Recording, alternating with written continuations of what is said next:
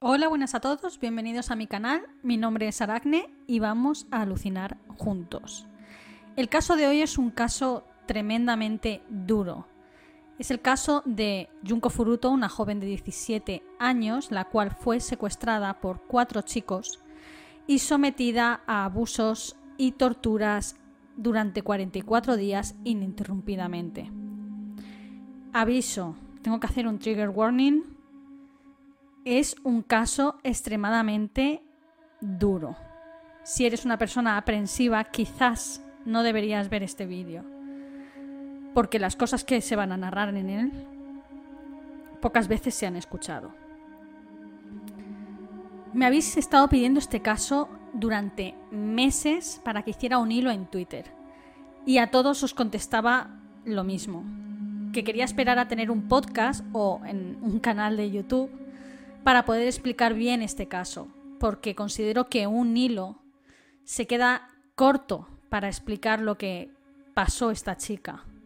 Además, al final, con el tema de las penas que le cayeron a los chicos y todo esto, es un poco complicado de explicar porque hubo varios juicios, más de 20 de hecho. Entonces un hilo se queda demasiado corto. Y es por eso que he querido esperarme a tener un canal para hacer un vídeo.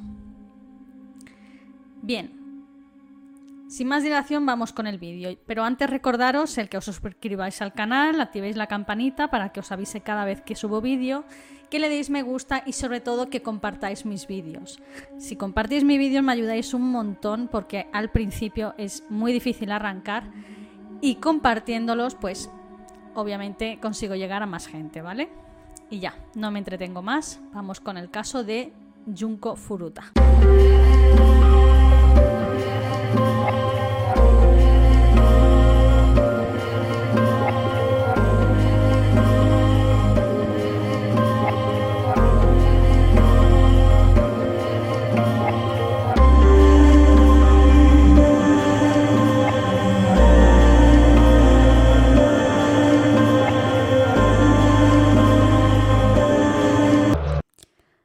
Cuando un caso supera las barreras geográficas, culturales, lingüísticas y temporales, sabemos que estamos ante un caso tremendamente duro. Y el caso de Junko Furuta es uno de esos casos. No por nada es considerado en todo Japón como el caso más duro tras la posguerra. Nos situamos un poco en el tiempo. Junko Furuta fue, nació en 1971 en una familia normal de clase media. Era la mediana de tres hermanos, la única chica. Vivían en Misato, en la prefectura de Saitama, en la isla de Honshu, muy cerca de Tokio, a unos 20 kilómetros más o menos. Acudía al instituto Yashion Minami en el momento de los hechos, tenía 17 años, y también trabajaba a media jornada fuera del horario escolar en una fábrica de moldes de plástico, ya que quería costearse el viaje de fin de curso tras la graduación con dinero de su propio bolsillo, no quería pedirle nada a sus padres. Era una joven tremendamente lista, muy buena, diligente, responsable, simpática, sus compañeros la recuerdan como una persona muy sociable, muy popular. Como veis en las fotos, era una chica muy muy guapa y sin duda llamaba la atención. Uno de estos chicos a los que le llamó la atención Junko fue Hiroshi Miyano, de 18 años en el momento del caso. Y es que Hiroshi, según narran los compañeros de Junko, le pidió en alguna que otra ocasión una cita a salir, y Junko le rechazaría. Pero no lo rechazó de manera borde o de manera antipática, simplemente se disculpó y le dijo con toda la buena fe que no le interesaba. Pero él supongo que debido a los hechos que pasarían posteriormente, pues se quedó con, con las ganas de conseguir la atención de Junko. Nos trasladamos al día de los hechos, cuando empezó todo, un 25 de noviembre de 1988, eh, Junko regresaba a las 8 de la tarde en bicicleta hacia su casa, acababa de salir del trabajo como todos los días y siempre hacía el mismo recorrido lógicamente. ¿Qué pasa? Que justo se toparía con Hiroshi Miyano y un amigo de este, Shinji Minato. Si me veis mirar hacia abajo es porque tengo que leer los nombres japoneses que son bastante liosos. No os voy a mentir, ¿vale? Pues estaban Hiroshi Miyano con un amigo suyo, Shinji Minato. Y al verla enseguida, pues cuadraron ahí una estrategia para llamar su atención. Y es que cuando se acercó Junko hacia, hacia donde estaban ellos dos, Shinji Minato le dio una patada que la derribó de la bicicleta para después salir corriendo. Y enseguida Hiroshi Miyano se acercó a ella, le ayudó a levantarse, a limpiarse un poco y dijo, qué fuerte te ha, te ha tirado de la, de la bici, ¿estás bien? O sea, como preocupándose por ella, ¿no? Entonces él se ofreció a acompañarla a casa por si acaso este desal, desalmado volvía a atacarla, a lo que ella accedió. Bendita inocencia. De camino a su casa, a mitad del camino, no duró mucho, Hiroshi Miyano sacaría sus verdaderos colores y enseguida amenazó a Junko con que la iba a matar si no obedecía sus órdenes. Así que juntos se dirigieron a una especie de almacén cerca del río Arakawa y una vez allí los dos solos fue agredida sexualmente por primera vez. Y digo por primera vez porque esto se repetiría muchísimas veces. Tras esta primera agresión sexual, Hiroshi volvió a amenazar de muerte a Junko y la obligó a acompañarle a un hotel cercano de la zona. Una vez en la habitación de dicho hotel, volvió a agredirla sexualmente. Cuando él consideró que estaba bien, que ya estaba suficientemente satisfecho por el momento, cogió el teléfono de la habitación y llamó a Shinji. Y quedaron en un parque cercano. Entonces Hiroshi y Junko se dirigieron a este eh, parque cercano y se reunieron con los amigos de Hiroshi. Eh, junto con Shinji Minato había otros dos que eran Yo Ogura y Yasushi Watanabe. Hiroshi, como he dicho antes, tenía 18 años, Shinji tenía 17, Yo Ogura tenía 16 y Yasushi Watanabe tenía 17 años. Aunque creáis que Hiroshi es mayor de edad, no lo es, o no lo era al menos. En, 1988 en Japón la mayoría de edad, al menos legalmente, era de 20 años, por lo tanto él también era menor de edad, al igual que sus otros tres amigotes. Bien, una vez en el parque registraron las pertenencias de la mochila de Junko y descubrieron una agenda escolar y Junko, siendo tan responsable, había apuntado sus datos personales en dicha agenda por si se perdía. Es decir, que estaba su número de teléfono y la dirección de su casa.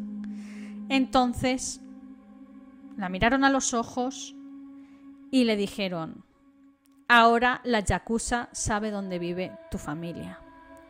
Haz lo que te digamos, ven con nosotros, no llames la atención o si no irán a matarla. Para aquellos que no lo sepáis, la Yakuza es el nombre que recibe la mafia japonesa.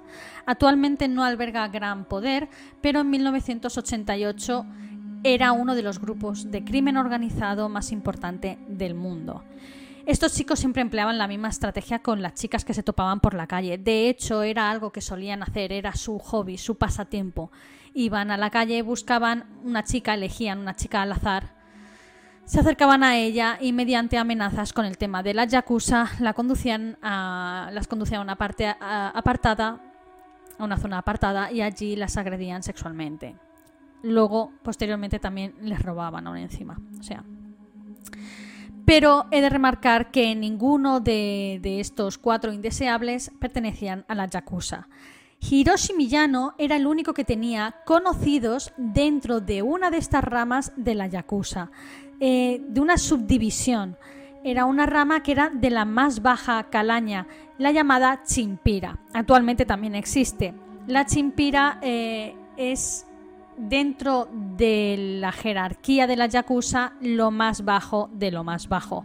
Y está formada por eh, jóvenes, jóvenes menores de edad, que son los encargados de amedrentar a los vecinos, obligándoles a pagar ese diezmo o como lo queráis llamar, digamos, mm, sobre sueldo a la Yakuza para que les protejan el negocio. O de lo contrario, la Yakuza atacará su negocio y básicamente les destrozarán pues la tienda o lo que sea, ¿no? Esto es algo que eh, es bastante común en las mafias, en la camorra también lo usan y al igual que la chimpira también usan a chavales de 15, 16, 17 años porque saben que la ley no van a actuar sobre estos chavales de igual medida que actuarían sobre un adulto. Pero repito, estos chicos no eran de la Yakuza. Hiroshi Miyano tenía algún que otro conocido dentro de esta chimpira. Pero claro, esto Junko no lo sabía. Ya escuchó la palabra Yakuza y es normal. Yo también me acojonaría. Cualquiera se acojonaría. Los cinco se dirigieron a casa de Shinji y antes de entrar le dijeron a Junko que le dijera a sus padres, a los padres de Shinji, que era su novia. Y es que Shinji vivía con sus padres y con su hermano en una casa de doble altura. Abajo estaban las salas comunes, como el, salón, comedor, la cocina, el baño, y arriba estaban las habitaciones. Y Junko obedeció. Entraron juntos en la casa, se presentó a sus padres como su novia y subieron arriba. Una vez arriba en la habitación de Shinji, entre los cuatro la agrederían sexualmente una y otra y otra y otra vez. Tras toda una noche de abusos, al día siguiente Hiroshi Miyano invitó a dos de sus colegas de esta chimpira a que acudieran a casa de Shinji a mostrar lo que él consideraba su trofeo. Y estas dos personas también agredieron sexualmente a Junko. Eh, este tipo de agresiones se fueron repitiendo durante también todo el día 26 y no fue hasta el día 27 de noviembre cuando los padres de Junko, súper preocupados, denunciaron su desaparición en la comisaría. ¿Qué pasó? Que esto organizó un gran revuelo, ya que era una menor que había desaparecido, una chica muy, muy eh, recta, que no haría locuras, en fin, una buena estudiante y demás, que no daba el perfil de que se hubiera eh, escapado por su propio pie, y entonces empezó a movilizar la policía. Hiroshi, con toda su maldad, dijo, vas a llamar a tu casa para intentar eh, convencer a tu madre de que no te busque, de que avise a la policía, de que eh, cancelen la búsqueda.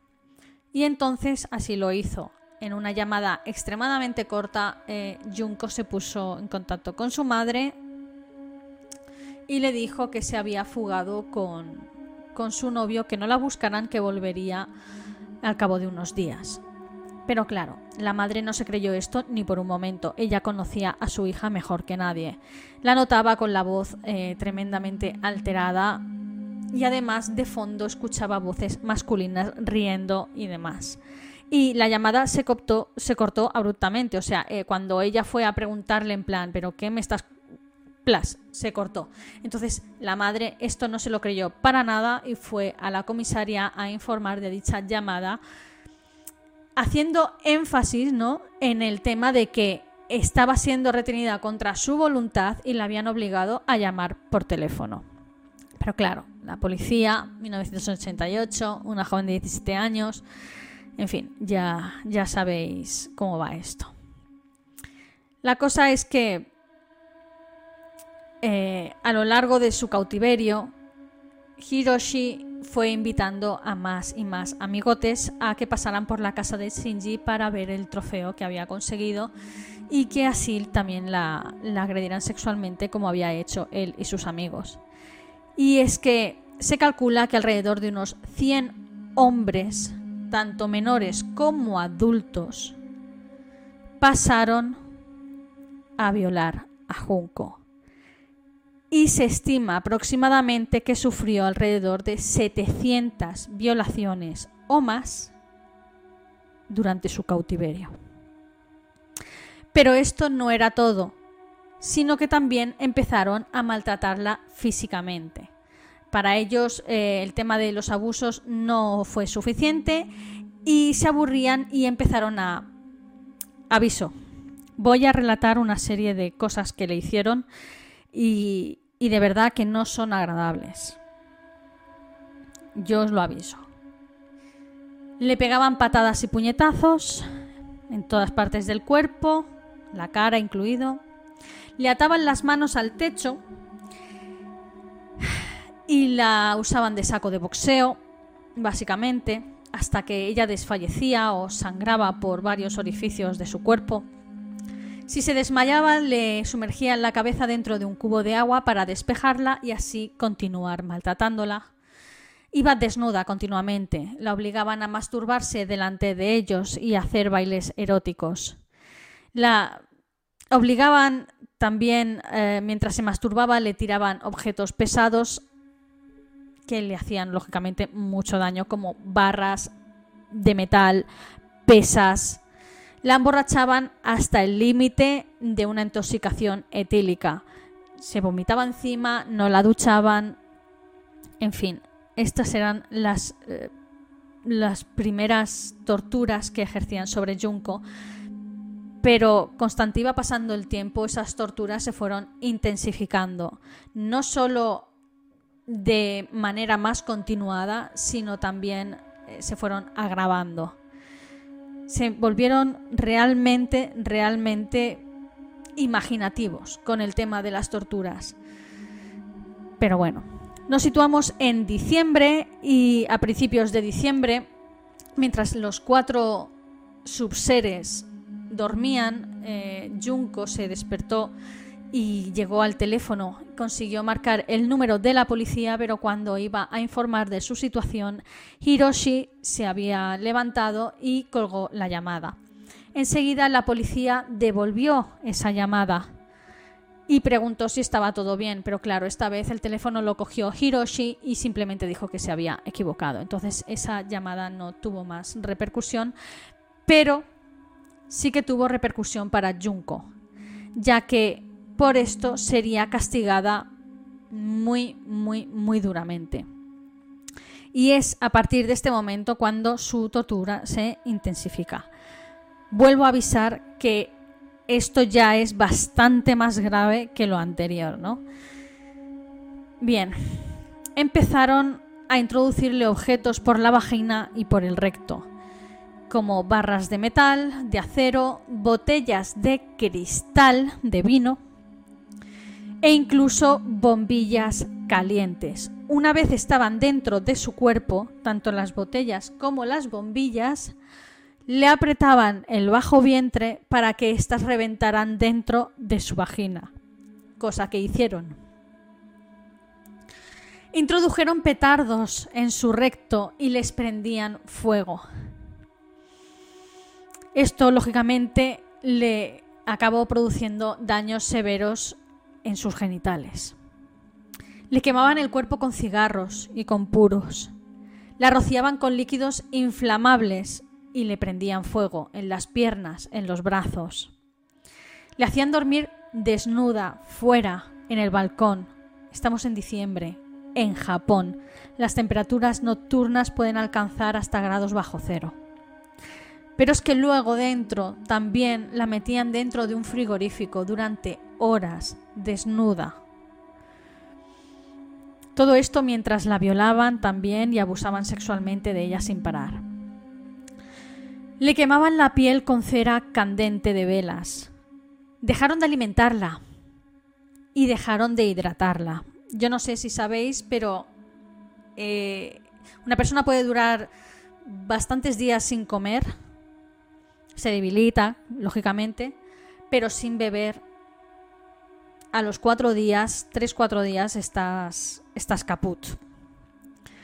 La alimentaban con insectos como cucarachas y le obligaban a beber su orina. Solo la dejaban ir una vez al servicio. Al principio podía ir de pie, luego a gatas y luego directamente iba a rastras. Si se orinaba encima era castigada muy severamente le obligaban a beberse esa orina o a, a lamerla del suelo y luego seguirían pues golpeándola o haciendo lo que ellos consideraran oportuno, ¿no? Empezaron a introducirle pinchos morunos por la vagina y el recto. Claro, debido a estas agresiones internas, Junko empezó a tener incontinencia urinaria, por lo tanto se orinaba y se defecaba encima bastante a menudo. Y por ello era, era castigada también. Para entonces la familia de Shinji, constante iban avanzando los días, se mudaron prácticamente al piso de abajo, ya no subían al piso de arriba. Y aquí tengo que puntualizar algo. Más adelante, la familia dijo que desconocían que todo esto estaba pasando dentro de sus cuatro paredes mientras ellos estaban allí. Sí que es verdad que trabajaban los dos, ¿no? Pero cuando volvían a casa y escuchaban esas violaciones y escuchaban cómo le metían bombillas candentes dentro de la vagina y luego se las reventaban dentro, mientras escuchaban cómo le estallaban petardos dentro de su cuerpo, los gritos de dolor, lo siento, no me lo creo. No me creo que no supieras que algo muy turbio estaba pasándole a esa chica todos y cada uno de los días. No me creo que recibieras en tu casa a más de 100 tíos extraños que subieran al piso de arriba sabiendo que está esta chica. No me creo que pensaras que iban a jugar al parchís. No me lo creo. No me puedo creer que escucharas a esos cuatro energúmenos pegarle palizas como saco de boxeo con barras de metal al cuerpo de la chavala y no escucharas los golpes o escucharas los gritos de dolor o los quejidos y las risas y los comentarios. No me creo que no escucharas los gemidos de dolor cada vez que la agredían sexualmente, ya fuera con su propio cuerpo o con las mil y una cosas que decidieron introducirle y aplastarle dentro de su interior. No me lo creo. Pero es que también pusieron la excusa de es que teníamos miedo a nuestro hijo. Solo tenías que salir por la puerta y llamar a la policía. Te aseguro que tu hijo iba a estar por lo menos separado de vosotros durante bastante tiempo y podríais haberle expulsado, no sé, podríais haber hecho algo, algo. Algo es más que nada, algo. Aunque fuera un soplo anónimo a la policía, algo. Pero decidieron hacer oídos sordos durante 44 días. A mediados de diciembre, Hiroshi invitó a Koichi Ihara, un joven de 17 años, y según el testimonio de este joven, le obligarían a violar a Junko. Una vez llegó a su casa, le confesó esto a su hermano mayor, el cual se lo dijo a sus padres y estos eh, básicamente pues obligaron al joven a acudir a la policía y denunciar este hecho. Este joven, eh, Koichi, eh, le dijo a la policía que en casa de Shinji, les dio la dirección, tenían retenida a una chica con un aspecto lamentable, la cual estaba siendo violada todos los días y maltratada. Y incluso se autoinculpó a él mismo de violación. básicamente denunció todo esto. Pues la policía eh, mandó un coche patrulla, se presentaron en casa de Shinji y abrió la familia de Shinji, los padres. Los padres aseguraron que allí no había ninguna joven, que todo está bien, que eso se lo habían inventado y que si se querían quedar más seguros, que entraran dentro y que lo comprobaran ellos mismos. Y adivinad qué. Esos dos policías no lo hicieron. Confiaron en la, en la en la palabra de, ese matrimonio. Entonces vuelvo a remarcar el hecho de no me lo creo que no te enteraras que ahí dentro estaba pasando algo. No me lo creo. Junko podría haber salvado la vida en ese momento. Lo más chungo de todo esto es que luego estos policías pusieron en su informe que habían revisado la vivienda y que ahí dentro no pasaba nada, que no habían encontrado indicios ni de secuestro ni de que ninguna mujer o chica estaba siendo retenida contra su voluntad. Tócate las narices.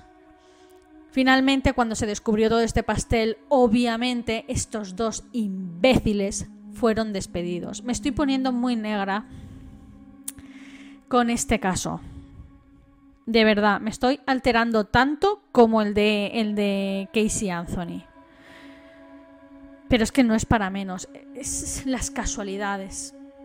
Para finales de diciembre, Junko ya estaba en unas condiciones extremadamente lamentables. Cada vez estaba más débil eh, debido a la inanición, a la deshidratación, a las torturas físicas, en fin, a todo lo que le hacían. Continuamente sufría convulsiones para luego desfallecer durante horas. Los cuatro subseres la despertaban a base de patadas o prendiéndole fuego con el líquido inflamable. Debido a estas extremas quemaduras, desarrolló ampollas y ronchas por toda la piel que evolucionaron a sepsis y pústulas de pus a llagas infectadas. Claro, esto ocasiona un olor tremendo. La pobre muchacha se estaba pudriendo en vida, tenía la piel en carne viva, estaba quemada.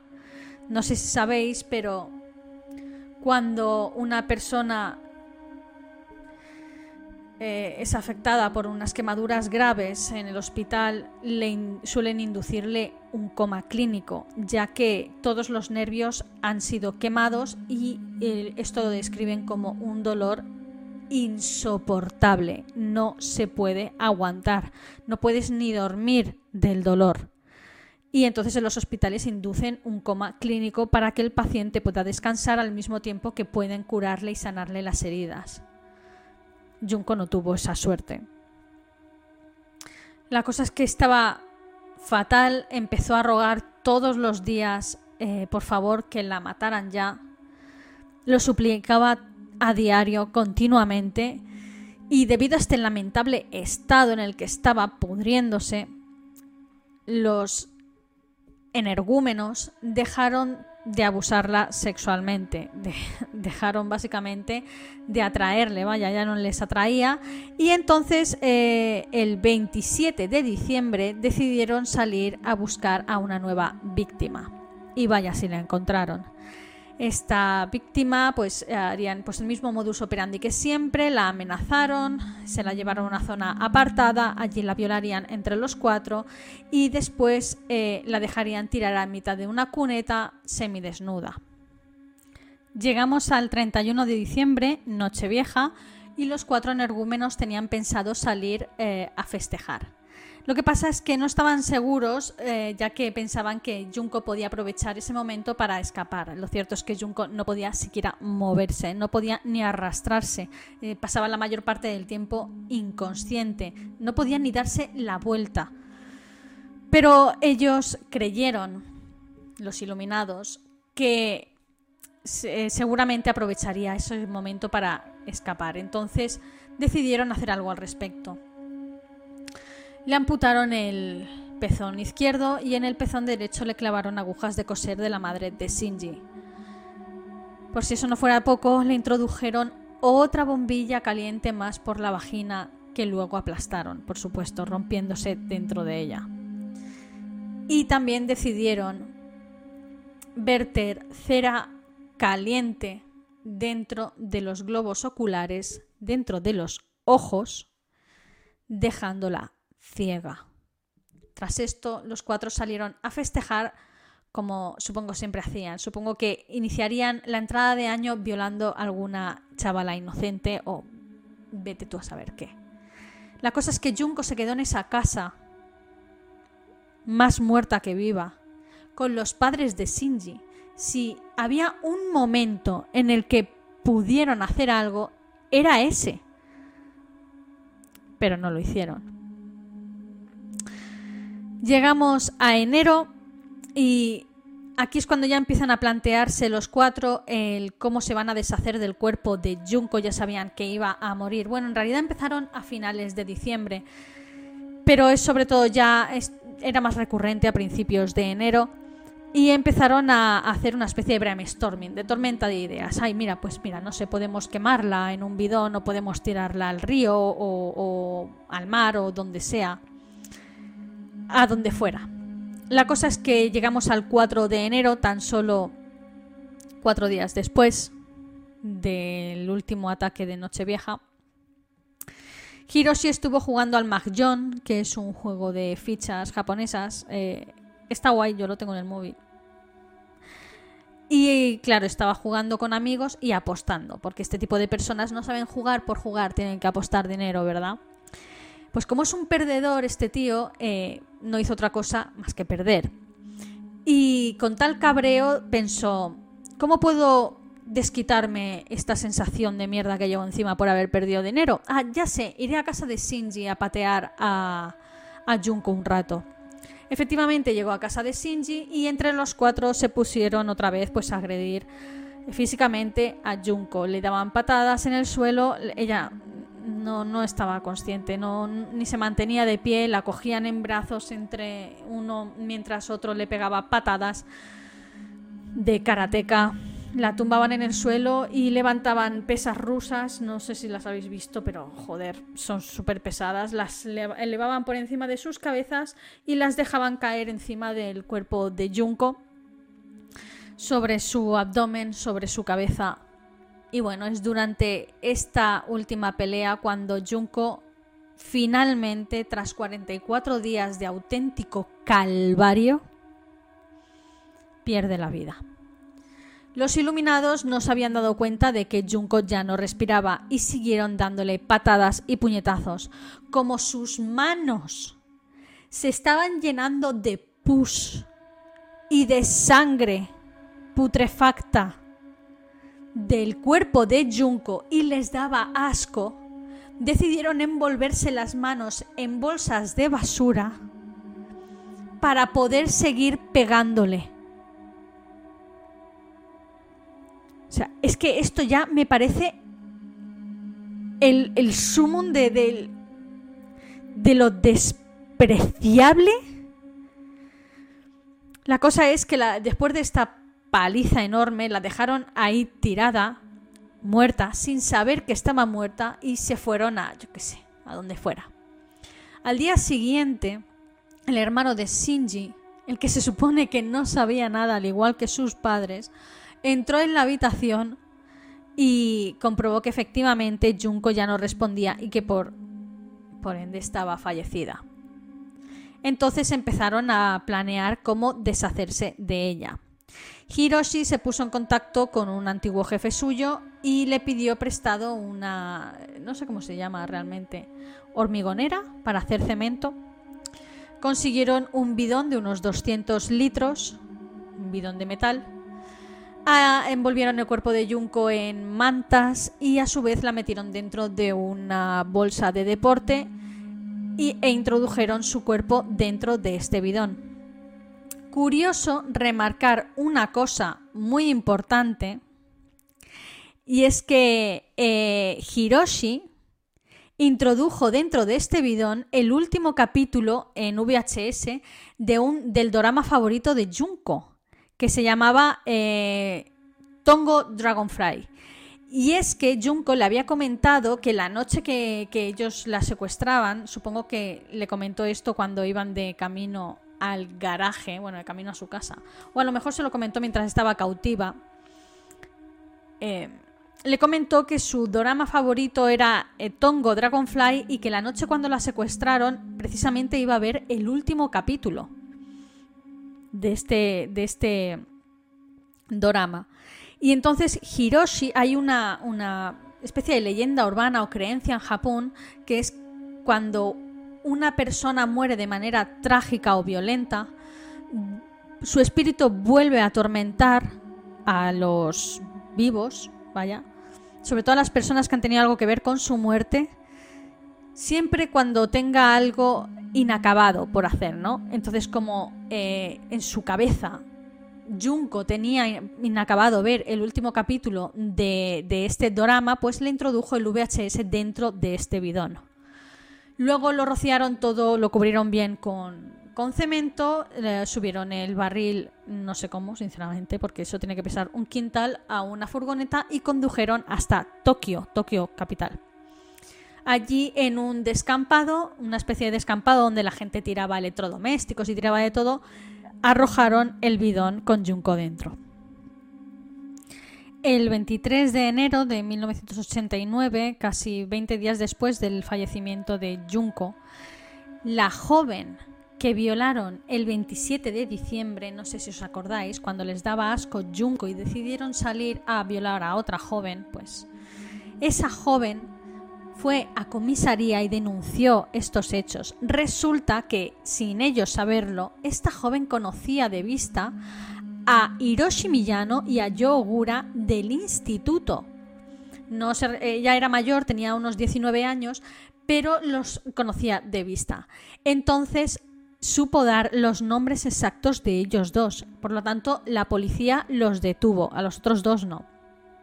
Los detuvo y los llevaron a salas de, de interrogación diferentes, de interrogatorio. Con Hiroshi, claro, la policía las casualidades de esta vida. Resulta que tenían un caso sin resolver de una joven madre y su hijo de 7 años que habían sido asesinados. Y les empezaron a tantear con, con este caso también porque tenía ciertas similitudes con la agresión sexual de esta chica que había denunciado los hechos. Resulta que empezaron a tantear a Hiroshi en plan, eh, ¿Sabéis de la desaparición y muerte de alguna muchacha de este distrito? Y claro, Hiroshi, pensando que se referían a Junko y que Yo Ogura en la sala de al lado de interrogatorios había eh, confesado y estaba, yo qué sé, mm, diciendo cosas sobre él y sobre, y sobre Junko y demás, lo cantó todo. Empezó a hablar sobre el asesinato de Junko. Claro, él pensaba que el cuerpo que habían hallado era el de Junko. Entonces estaba eh, hablando sobre Junko, sobre el asesinato de Junko y la policía estaba en plan, eh, de, ¿pero de quién estás hablando? Y él, sí, de Junko Furuta. Y, ellos, ¿quién? Claro, ahí empezaron a, a echar cuentas y decir, coño, si esta fue la chavala que denunciaron su desaparición en noviembre. Y entonces cayeron, ¿no? Ay, Dios mío, pues resulta que la tenían estos energúmenos. Claro. La cosa es que Hiroshi empezó a cantar todo como un jilguero, la policía no daba crédito, o sea, eh, cuando empezó a contar el tema de las torturas y de todos los abusos y demás, no se lo creían, era algo que no cabe en sus cabezas. Y entonces dio el sitio exacto donde habían dejado el, aquel barril con el cuerpo de Junko dentro y efectivamente cuando acudieron a este descampado, eh, pues encontraron el cuerpo. Bueno, el cuerpo, encontraron el barril, porque luego para sacar el cuerpo de ahí dentro, eh, no se sabe exactamente cómo lo hicieron, pero imaginaoslo, ¿no? El cemento ya estaba seco, ella estaba... En fin, es que no imaginar, macho. En fin, Consiguen sacar los restos y llevarlos al forense. Estaba tan sumamente irreconocible que tuvieron que reconocerla por las huellas dactilares. Olvidaos del reconocimiento, de llamar a los, a los familiares para ver si podían reconocerla en plan viendo a su hija, porque no, era imposible literal. Entonces, por sus huellas dactilares, eh, sacaron la identidad de Junko. Eh, producto de de las incontables violaciones a las que había sido sometida durante 44 días a manos de más de 100 hombres diferentes, averiguaron que Junko estaba embarazada en el momento de su muerte. Es increíble que ese bebé saliera adelante con la de patadas y, pesas que le tiraban. Es increíble. La cuestión es que a saber cuál de los más de 100 eh, posibles candidatos era el padre, ¿no? Pero bueno. También hallaron restos de esperma dentro del interior de Junko.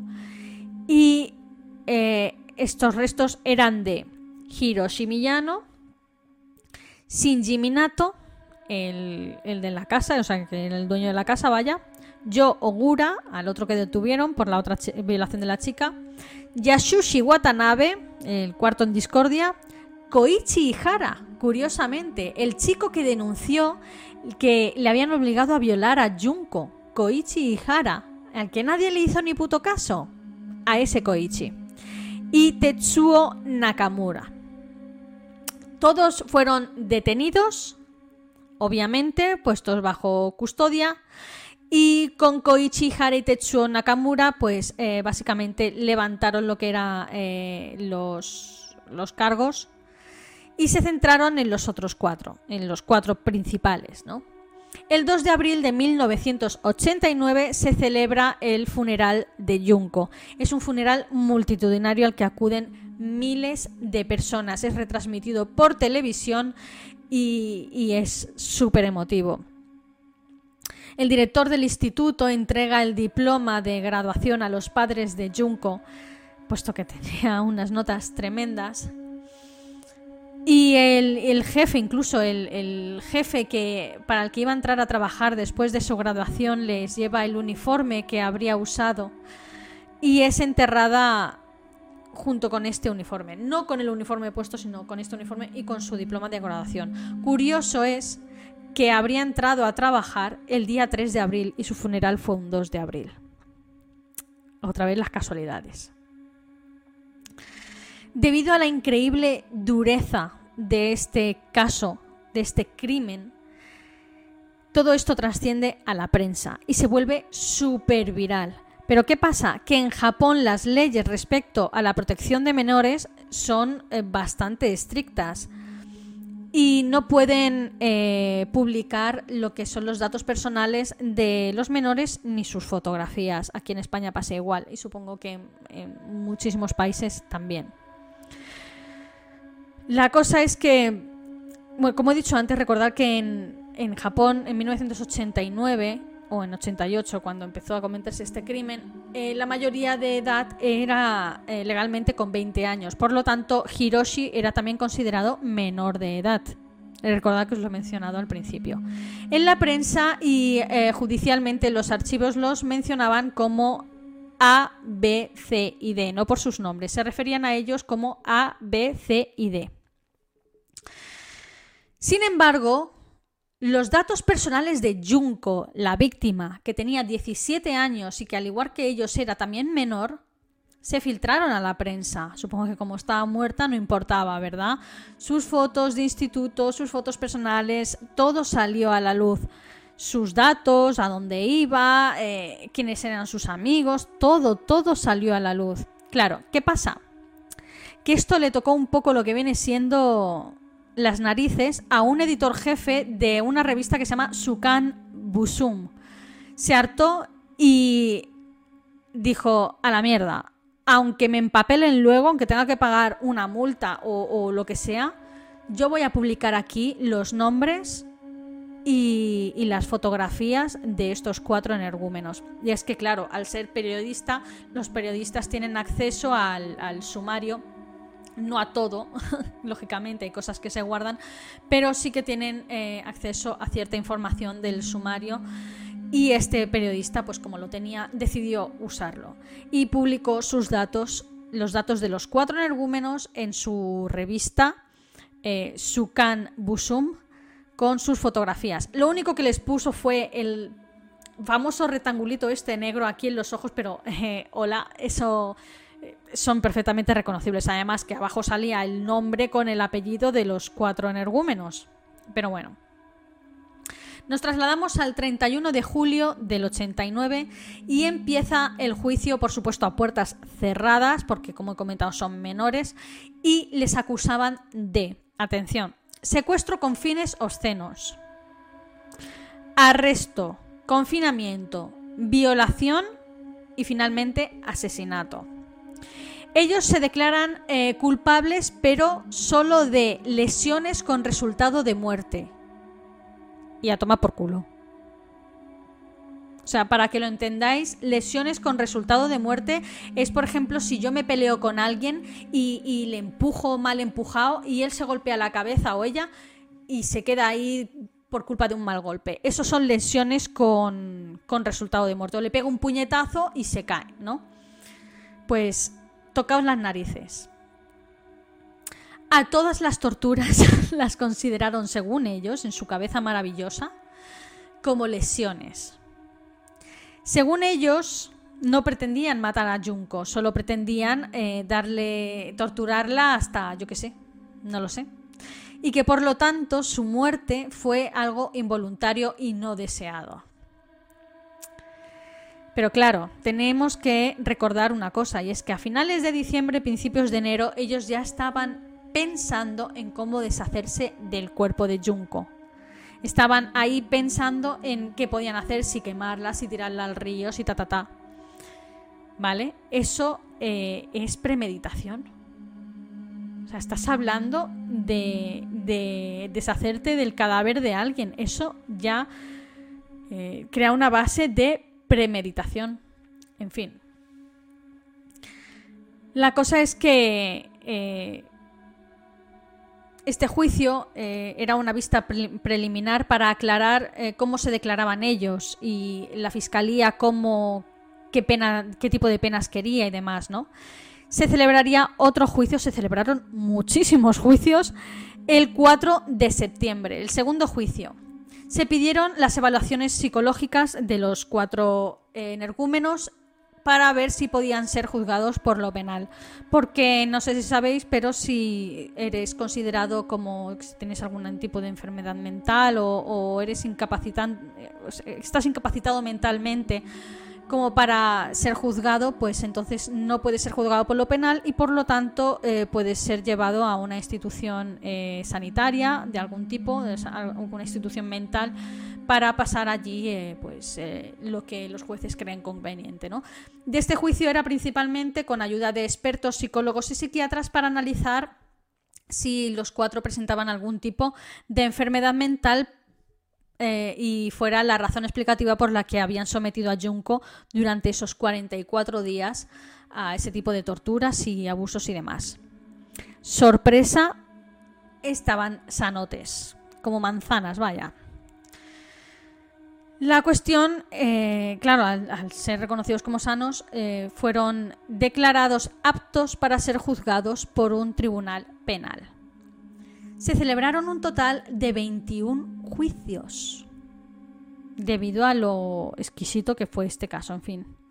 La Fiscalía pedía diferentes penas para cada uno de los integrantes, ya que consideraba que no todos tuvieron eh, la, misma repercusión, digamos, o la misma autoridad dentro de, de estos crímenes, ¿no? Por ejemplo, a Hiroshi Miyano lo consideraban el líder del grupo y el que más había incitado a hacer este tipo de actos al resto incluso.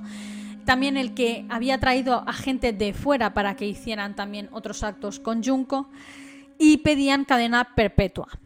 Lo consideraban el cabecilla, claro a Yo Ogura le pedían 13 años de prisión por ser la mano derecha de Hiroshi y hacer básicamente todo lo que él pretendía. Y también cuando él no se encontraba en casa, también le daba candela a Junko sin recibir órdenes de Hiroshi.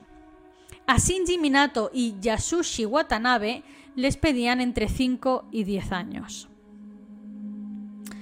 puesto que consideraban que ambos habían sido manipulados por los dos primeros. Es que te tienes que reír, 44 días. El 20 de julio de 1990, nos trasladamos ya también de año, finalmente y tras numerosos juicios llegan a un veredicto. Hiroshi Miyano le cayeron 17 años de prisión, la fiscalía pedía pena perpetua. 17 años. Yo Ogura entre 5 y 10 años. Shinji Minato entre 4 y 6 años de prisión porque era su casa donde pasaron todos estos hechos. Y Yasushi Watanabe entre 3 y 4 años de cárcel. 3 y 4 años entre 3 y 4 años de cárcel por haber torturado, violado y asesinado a una joven de 17 años. El 31 de agosto de 1990, la Fiscalía eh, apeló, obviamente, al Tribunal Supremo estas sentencias porque consideraban que habían sido muy leves y elevaron esta, eh, efectivamente elevaron esta petición al Tribunal Superior. El 12 de julio del 91, un año después, se realizó el juicio de esta apelación que solicitó el fiscal y consideró que las condenas efectivamente habían sido muy leves para la gravedad de los hechos. Por lo tanto, volvieron a dictar sentencias sobre los cuatro imputados. Estas fueron las nuevas y además últimas penas, porque esto ya es el Tribunal Superior, ya no pueden apelar a ninguna instancia, como no apelen a Jesus Christ, ya no hay nada más. O sea, Hiroshi Miyano le cayeron finalmente 20 años de prisión. Yo Ogura mantuvo la misma sentencia que antes, entre 5 y 10 años. Shinji Minato fue condenado entre 5 y 9 años y Yasushi Watanabe entre 5 y 7 años de prisión. Ahora voy a pasar eh, a narrar cómo fue después de la salida de la cárcel estos subseres, a qué se dedicaron, en fin, cómo fue sus vidas tras su paso por prisión, ¿vale? Hiroshi Miyano pasó un tiempo en el correccional de menores y posteriormente fue trasladado a la prisión de Chiba cumplió su pena íntegramente.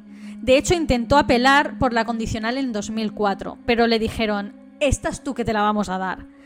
Y se la denegaron y tuvo que comerse la pena de los 20 años, por lo tanto fue puesto en libertad en 2009. Su familia se dice, se comenta, se rumorea, que la familia de Hiroshi Miyano tuvo que pagarle a la familia de Junko Furuta un total de alrededor 450 mil dólares por el crimen cometido. No estoy segura. No estoy segura si se lo pagaron, si no se lo pagaron. Pero vaya, no me sorprendería que no se lo pagaran. También se comenta que tuvieron que vender su casa precisamente para poder hacer frente a, esta pena de. esta multa, ¿no? A esta pena de pagarle a la familia. Bien. Tras salir de la cárcel, Hiroshi Miyano, el cual tuvo 20 años para reinsertarse en la sociedad y pensar en lo que había hecho, pues tras salir de la cárcel se dedicó a estafar junto con un grupillo organizado a la gente por todo el país. Y en 2013 fue detenido de nuevo por estafa, pero fue puesto en libertad por falta de pruebas. Se le perdió completamente la pista a partir de 2013. Yo Ogura, fue condenado a ocho años de prisión juvenil y puesto en libertad en agosto del 99, 1999. Se cambió el nombre a Yo Kamisaku. Repito, Yogura ya no se llama Yogura, se llama Yo Kamisaku. Y alardeaba de lo que le había hecho a Junko. O sea, al salir era como, guau, sí, yo me la fallaba todos los días. O sea, alardeaba de ello, le gustaba alardear de ello, presumir de lo que le había hecho a Junko. En 2004 es detenido de nuevo por agresión. Eh, por, se supone que, según él, un tío que además era amigo suyo le había tirado los tejos a su novia o le había, no sé, le había, en fin, le había molestado a su novia y empezó a pegarle tal paliza pero, pero bien gorda además la paliza, y fue detenido en 2004 y condenado a otros siete años de cárcel. Si lo pensáis, o sea, cumplió ocho años en una prisión juvenil por las torturas, violaciones, eh, asesinato de Junko, le cayeron ocho años. Y por agredir a este hombre le cayeron siete años. ¿Hola? es que me parece increíble. En fin. La madre de Yo Ogura, ahora Kamisaku, vandalizó la tumba de Junko Furuta. ¿Por qué? Porque según ella, Junko había arruinado la vida de su hijo. O sea, la audacia, señora. La audacia. Si esto es cierto, si esto es cierto, me quedo sin palabras.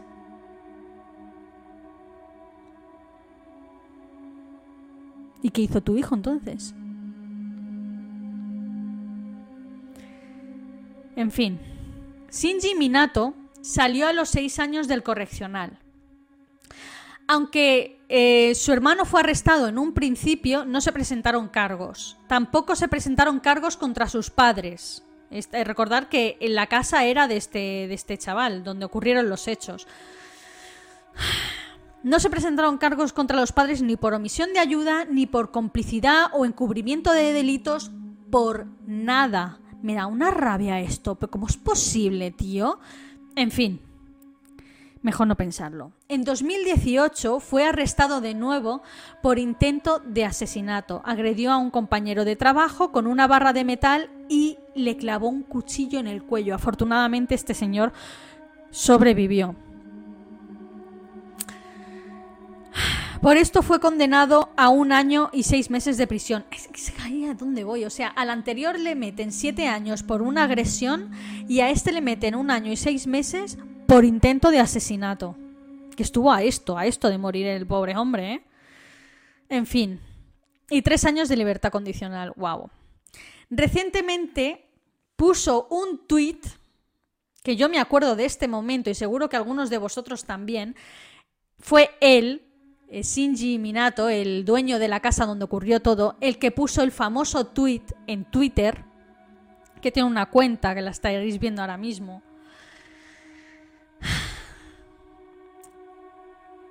Y denominaba todo lo que hizo con Junko Furuta en su propia casa como desafortunado incidente de mi niñez.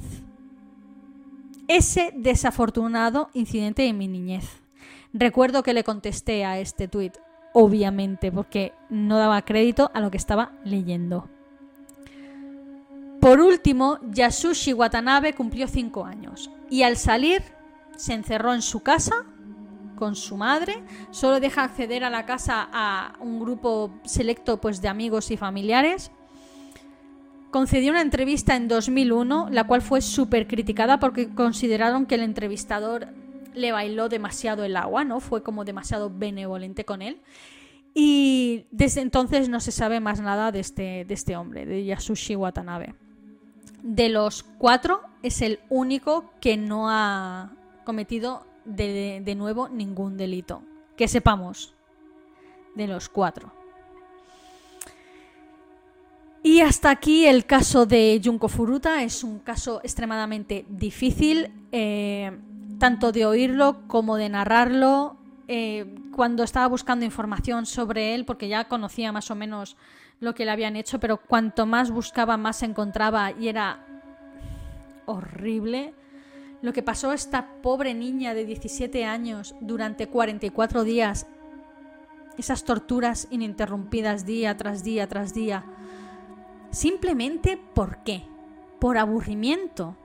Es que era puro aburrimiento, pura desidia de estos cuatro subseres que no los considero ni humanos, sinceramente.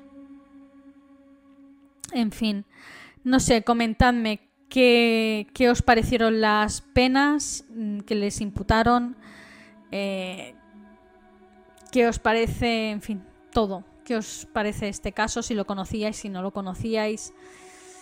Comentadme aquí abajo. Y, nada, yo por ahora me despido. Recordaros que si os ha gustado el vídeo, por favor, le deis a me gusta. de verdad, mi salud mental se ha visto bastante perjudicada buscando información sobre este, este caso. No conozco muchos casos como este. Conozco este, el de Silvia Likens y, y alguno otro por ahí, pero no. 44 días, no, Conozco muy pocos como, como casos como este, ¿no? Pero pasan. En fin, recordaos que le deis a me gusta a este vídeo, que lo compartáis por favor, que eso me ayuda muchísimo y que activéis la campanita como mencionaba al principio para que os avise cada vez que saco un nuevo vídeo, ¿vale? Y nada, yo me despido hasta el próximo vídeo. Adiós.